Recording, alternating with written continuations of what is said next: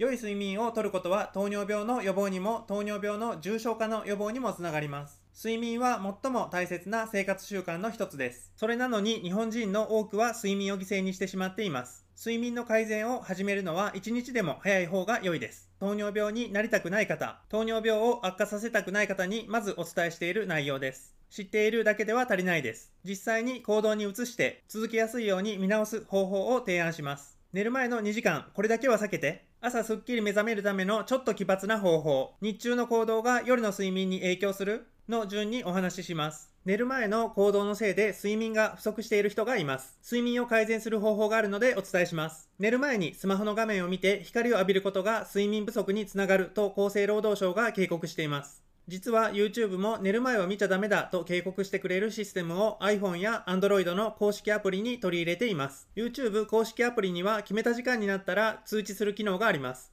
右上の自分のアイコンをクリックして視聴時間の項目の中のお休み時間になったら通知するという項目から設定できます。これであなたがお休みになる時間の2時間前くらいの時間を設定してください。これで眠る2時間前になったら YouTube アプリが寝るように警告してくれます。それでもスマホの中に入っている YouTube 以外のアプリを使ってしまうという方、スマートフォン自体にもお休み通知機能があります。アプリごとに設定できるので、画面を見て光を浴びないと使えないアプリは寝る2時間前までしか使えないように設定しておいてください。寝る前2時間も何もしないのは暇だという方は明るい画面を見ないでできる作業の方が良いです。家の中だと少し、いや超ダサくなりますが、サングラスを着用してブルーライトをカットしても良いです。あなたが急に自宅の中でサングラスをかけ始めたら家族が悲しむので、ブルーライトって寝る前に浴びたら悪いらしいんだよね。サングラスがいいらしいけどちょっとダサいよね。試しに今度かけてみようかな。などと家族に心の準備の時間を与えてから始めてください。この準備のステップを飛ばすと良質な睡眠を得る代わりに大切な何かを失います。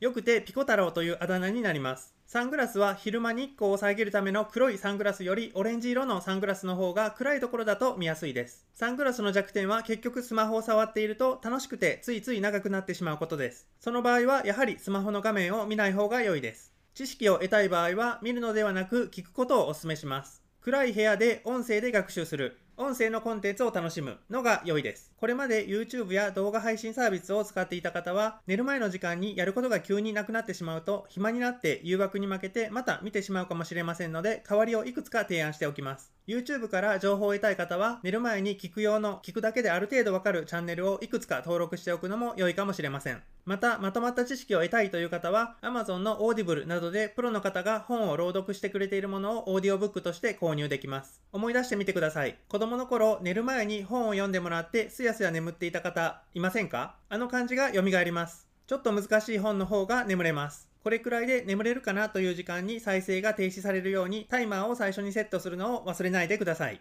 眩しい光のせいで皆さんの睡眠の邪魔をして血糖コントロールを乱してほしくないので寝る前に聞いてもらうための音声での配信も始めました。主要な音声配信サービス、例えば Google Podcast、Apple Podcast、Spotify、Amazon Podcast などで専門医トースケと検索してみてください。あなたを睡眠に誘うのに最適かつ糖尿病の知識も得られるものを音声でも配信していきますので、ぜひ睡眠に役立ててください。トースケの声を聞いてよく眠れましたという素直に喜べないコメントお待ちしております。このチャプターのまとめです。寝る前に明るい光を浴びないようにする。寝る前にスマホ画面を見ていた人は、これからはその時間を目を閉じてもできる行動。例えば他の音声配信のサービスに変えると眠りの質がアップするかもしれません。ぜひできることからお試しください。朝の目覚めが悪い方おられませんか？原因として多いのは睡眠時間がそもそも足りない、睡眠の質が悪い、などでしょうか？他にも色々な原因があると思いますが、もしかしたら朝の目の覚まし方を変えると良くなるかもしれません。朝の目覚めが悪いせいで本来脳がよく活動する朝の時間帯にぼーっとしてしまったり、二度寝してしまったりするのはとてももったいないです。解決策を一言で言うと、朝は光を浴びまくるのが良いです。光を浴びる時間なんてないよという方、休みの日で良いので、まずは朝の光を10分浴びててみて、朝の目覚めを感じてみてください。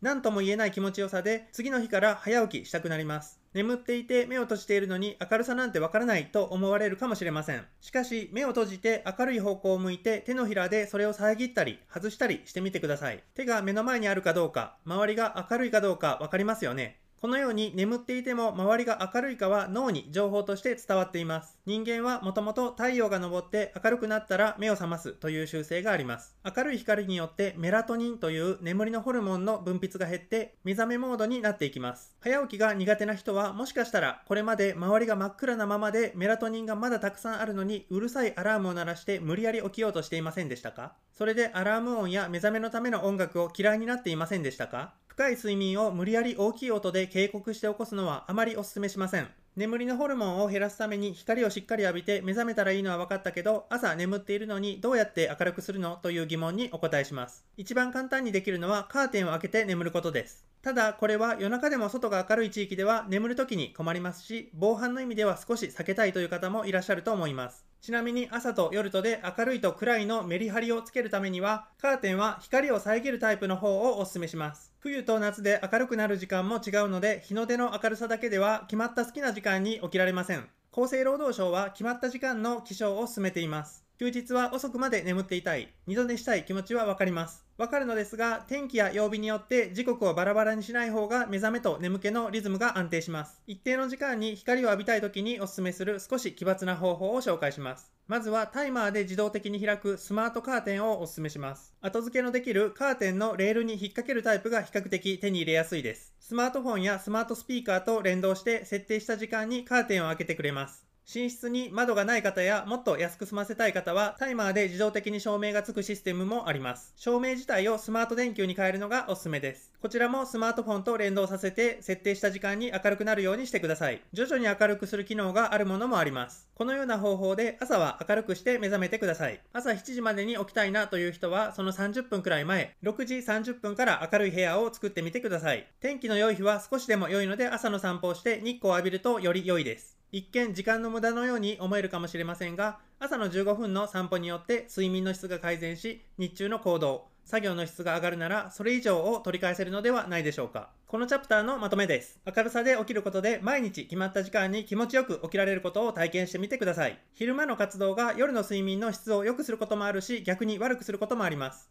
例えば仕事中、眠くなったらカフェインを摂取するという行動は睡眠の悪循環を作っているかもしれません。カフェインはエナジードリンク、コーヒー、緑茶などに含まれています。カフェイン自体は摂取しても良いのですが、いつカフェインを取ると睡眠に悪い影響が出るかは知っておいた方が良いです。カフェインは就寝前の4時間は特に控えた方が良い良いです。もっと言うと、6時間から9時間以上は空けた方が良いという説もあります。睡眠を大事にする場合、23時に眠るなら14時以降はカフェインの入った飲料を飲まない方が良いです。眠くなったら応急処置でカフェインを摂取するのではなく、眠くなったら睡眠を見直しましょう。見直しをせず生活習慣を改善しないといつまで経ってもこの悪循環は断ち切れません。眠いからカフェインに頼らざるを得ないという生活を繰り返している方にはすぐに実践してほしい行動があります。カフェインを取るのは14時くらいまでにして、それ以降はカフェインを取らないでみてください。その日だけは眠いかもしれません。しかしカフェインが抜けてその日の夜には良質な睡眠を取れるので、次の日にはカフェインがなくても少し眠気はマシになってきます。それをとにかく続けていってカフェインなしでも日中眠くならないように調整してください。カフェインには依存性があるので、ただやめようと思っていてもカフェインを取らないのは難しいです。カフェインの代わりに別の行動に置き換えていくのをお勧めします。日中に眠気を感じたら立ち上がって明るい場所に移動してみてください。カフェインを取る代わりに運動をするのです。睡眠不足を断ち切るために日中にした方が良い行動は適度な運動です。普段はあまり眠れないのに旅行先ではなぜかよく眠れるということはありませんか？適度な運動というのは例えば観光地を歩き回るくらいでも良いですし筋トレやジョギングなどしっかりとした運動をしても良いです。最初は心地よく続けられる強さで始めてみてください。運動は眠る直前だけ避けてもらえばしやすい時間帯にするのが良いです。職場だったら階段を一番上まで登ってまた降りてくるくらいでも良いです。このカフェインを運動に置き換える方法は即効性はないかもしれませんが、その日の夜の睡眠の質を上げて次の日以降の日中の眠気を取ってくれるようになります。眠いからといってカフェインなどの応急処置に頼っていると悪循環から抜け出せないので良質な睡眠のために運動に置き換えてみてください。うまくいったら運動と良質な睡眠が良い循環を作ってくれるので続けるのが気持ちよくなってきます。うまくいかなかったらカフェインを制限する時間をより早めたり運動の量や種類を変えたりしてみてください。これを繰り返し行ってい。けば最高の睡眠にどんどん近づきます。まとめです。寝る前2時間は明るい光を浴びないでください。動画を見るのではなく音声だけのメディアを利用してみてください。さい。朝は気持ちよく目覚めるために光を浴びまくってください。カーテン、照明などをタイマーで設定するのをお勧めします。カフェインは遅い時間に取らないようにして代わりに適度の運動をしてください。睡眠は全ての人にとって最も優先して考えるべき生活習慣の一つです。良い睡眠は日中の集中力を高め、精神的ストレスを減らし、さらに糖尿病など生活習慣病の予防につながります。今回紹介した方法を使って前の日より良質な睡眠をとってください。以上です。慎重に作っておりますが、内容が皆様の状況に当てはまるかどうかを目の前の医療スタッフの方々に確認していただけますと幸いです。このチャンネルでは糖尿病に関するお話をわかりやすく伝えていきます。糖尿病で困ることが減るように一緒に知識を増やしていきましょう。トースケと一緒にレベルアップ。